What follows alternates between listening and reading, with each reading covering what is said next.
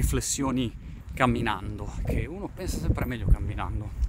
Riflessione numero uno, quando si dice cripto, vuol dire così tante cose, sai, parla di Bitcoin, ma Bitcoin è un, pezzettino di questo universo, c'è tutto il mondo NFT, che per me ad esempio è il mondo più interessante in questo momento. Farò delle cose nel mondo NFT, mi, mi interessa tantissimo l'evoluzione di tutta la parte della tua proprietà intellettuale che puoi mettere in NFT, quindi questa è una cosa carina. Scusate, c'è un sole pazzesco perché in Inghilterra il sole. Ce l'abbiamo tre volte all'anno, ma quando c'è picchia. Numero due, ogni giorno ci sono notizie belline incredibili.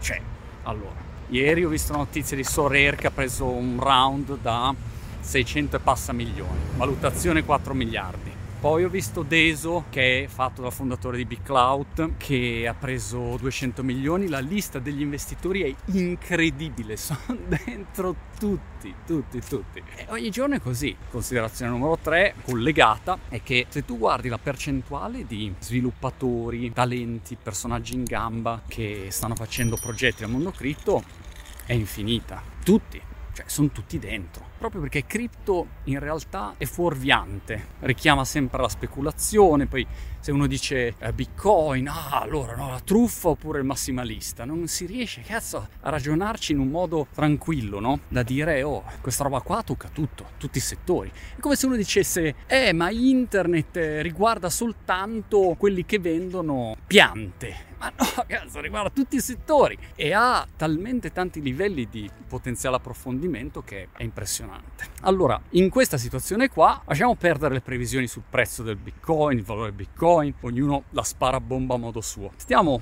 coi piedoni piantati per capire se è un mondo interessante o no. Sì, la risposta è sì. È un mondo straordinariamente interessante, su cui puntano tutti. Non ce n'è uno che io conosca, delle persone che stimo, che ti dica ah, cagata. No, no, no, cioè tutti dentro si va in questa direzione. Allora, uno spauracchio è, eh sì, però la regolamentazione, perché poi Bitcoin lo chiudono oppure c'è una regolamentazione pazzesca. A parte che, ripeto, è un argomento, no? Se io, facciamo un esempio, faccio un NFT, come ho visto un podcast di recente fare, che se lo compri ti dà la possibilità di avere una visibilità di 5 minuti, 10 minuti, 3 minuti, 30 secondi all'interno di un mio video, come fosse una, una vendita di uno spazio pubblicitario, no? Però lo fai con un NFT. Cioè, qual è il problema?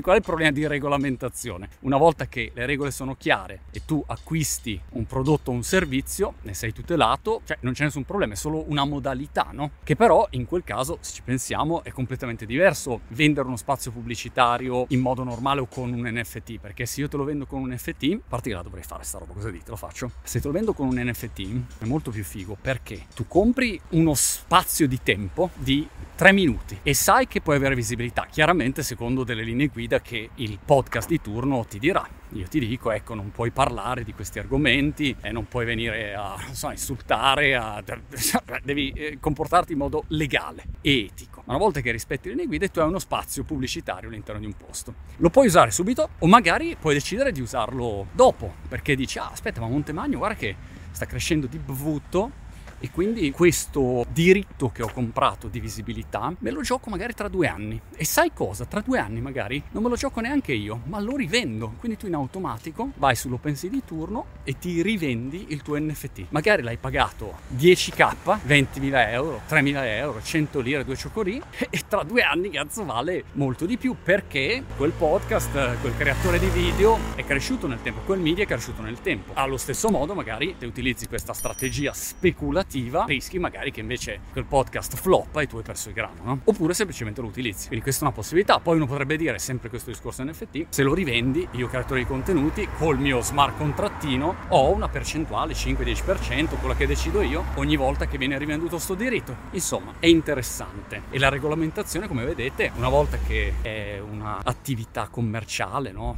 anche molto semplice, il problema non si pone. Quindi questo è l'aspetto numero uno. Aspetto numero due, comunque, sul tema più cripto Bitcoin, più finanziario, se andate a vedere lui, Gensler, ex MIT, professore all'MIT, adesso a capo della SEC, io ho visto un'intervista ieri, aggiornata al, non so, che siamo 22 settembre, 21 settembre. Ed è uno che ovviamente dice io voglio includere questo mondo qua e deve essere dentro agli strumenti di protezione finanziaria del consumatore. Peraltro è ovvio che andrà a regolamentare ancora di più. Oh, non è che il mondo cripto non sia regolamentato, c'è un sacco di sparlafus, truffe, scam clamorosi, ok? Però tutta una serie di regolamentazioni anche molto stringenti. Non è che Coinbase non sia regolamentata. Smettiamola con l'idea che sia far west totale, dipende, dipende di che cosa stiamo parlando. Però il Gensler di turno non vuole neanche avere la patata bollente addosso che poi è colpa sua. Ah, ma c'è stata la truffa dei prestiti perché uno può oggi lo sapete